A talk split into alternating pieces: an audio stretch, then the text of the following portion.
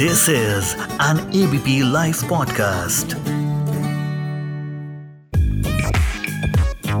सबसे बड़ा रुपया नमस्कार, मैं हूँ उपकार जोशी और पिछले एक वर्ष से आपके साथ इन्वेस्टमेंट्स व फाइनेंस डिस्कस करता आ रहा हूँ।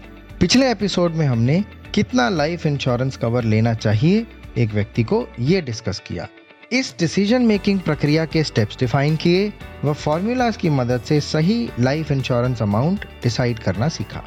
अब सवाल ये आता है कि सही इंश्योरेंस प्रोडक्ट का चुनाव कैसे करें? आइए एक क्विक लिस्ट बनाते हैं।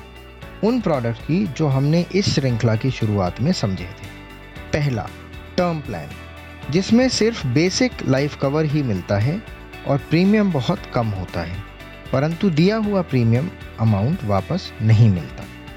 दूसरा T R O P term with return of premium इसमें भी बेसिक लाइफ कवर ही मिलता है। प्रीमियम टर्म प्लान से ज़्यादा होता है और नो क्लेम की सिचुएशन में प्रीमियम अमाउंट वापस मिल जाता है। तीसरा endowment basic life cover plus investments का एक कॉम्बिनेशन होता है। प्रीमियम टर्म व टीआरओपी दोनों से ही ज़्यादा होता है। व नो क्लेम वाली सिचुएशन में प्रीमियम प्लस प्रॉफिट व बोनसेस मिल जाते हैं। चौथा, मनी बैक। फिर basic life cover plus investments का कॉम्बिनेशन होता है। प्रीमियम एंडाउमेंट जैसा ही होता है। कुछ रकम प्रीमियम पेमेंट के दौरान ही वापस मिल जाती है। और नो क्लेम वाली सिचुएशन में बाकी की रकम प्रीमियम अमाउंट व बचा हुआ प्रॉफिट मिल जाता है। पांचवा होल लाइफ होल लाइफ में करीब 100 साल तक का कवर मिल सकता है और साथ ही प्रॉफिट और पेंशन के बड़े सारे विकल्प भी मिलते हैं। छठा पेंशन प्लान इसमें इमीडिएट या डेफर्ड दो टाइप के ऑप्शंस होते हैं।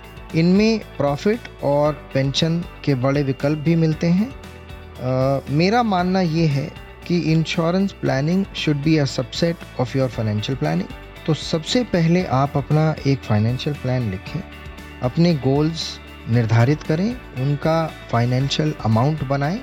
अब अगर आप निर्धारित फाइनेंशियल गोल्स के लिए इन्वेस्टमेंट्स ऑलरेडी कर चुके हैं तो ये डिसाइड करें कि आपको इनकम के आधार पर इंश्योरेंस लेना है या एक्सपेंसेस के आधार पर।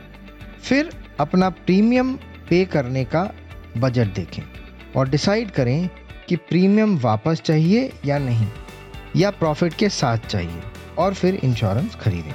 मेरे विचार से, अगर आप इन्वेस्टमेंट्स ऑलरेडी प्लान कर चुके हैं तो एक्सपेंसेस के आधार वाले फॉर्मूला से इंश्योरेंस कवर कैलकुलेट करके टर्म प्लान लेने से आपका काम अच्छा चल सकता है।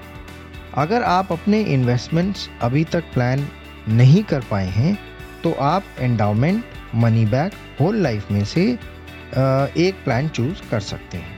ये प्लान्स इंश्योरेंस व इन्वेस्टमेंट्स का एक अच्छा कॉम्बिनेशन हो सकते हैं, मगर इनके एडमिनिस्ट्रेटिव व अदर एक्सपेंसेस ज़रूर कंपेयर करें।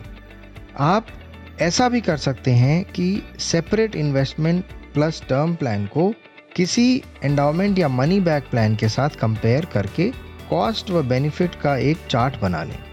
इससे डिसीज़न लेने में आसानी हो। साथ ही सेफ्टी ऑफ़ कैपिटल, लिक्विडिटी व रिटर्न्स का भी कंपैरिजन करें।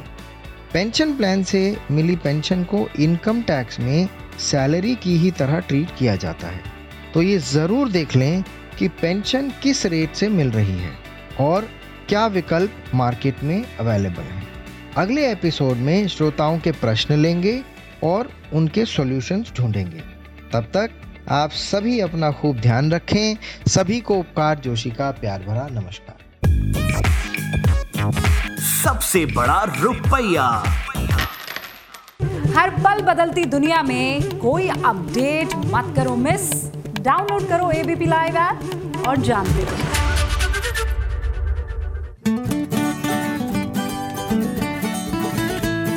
This is an ABP live podcast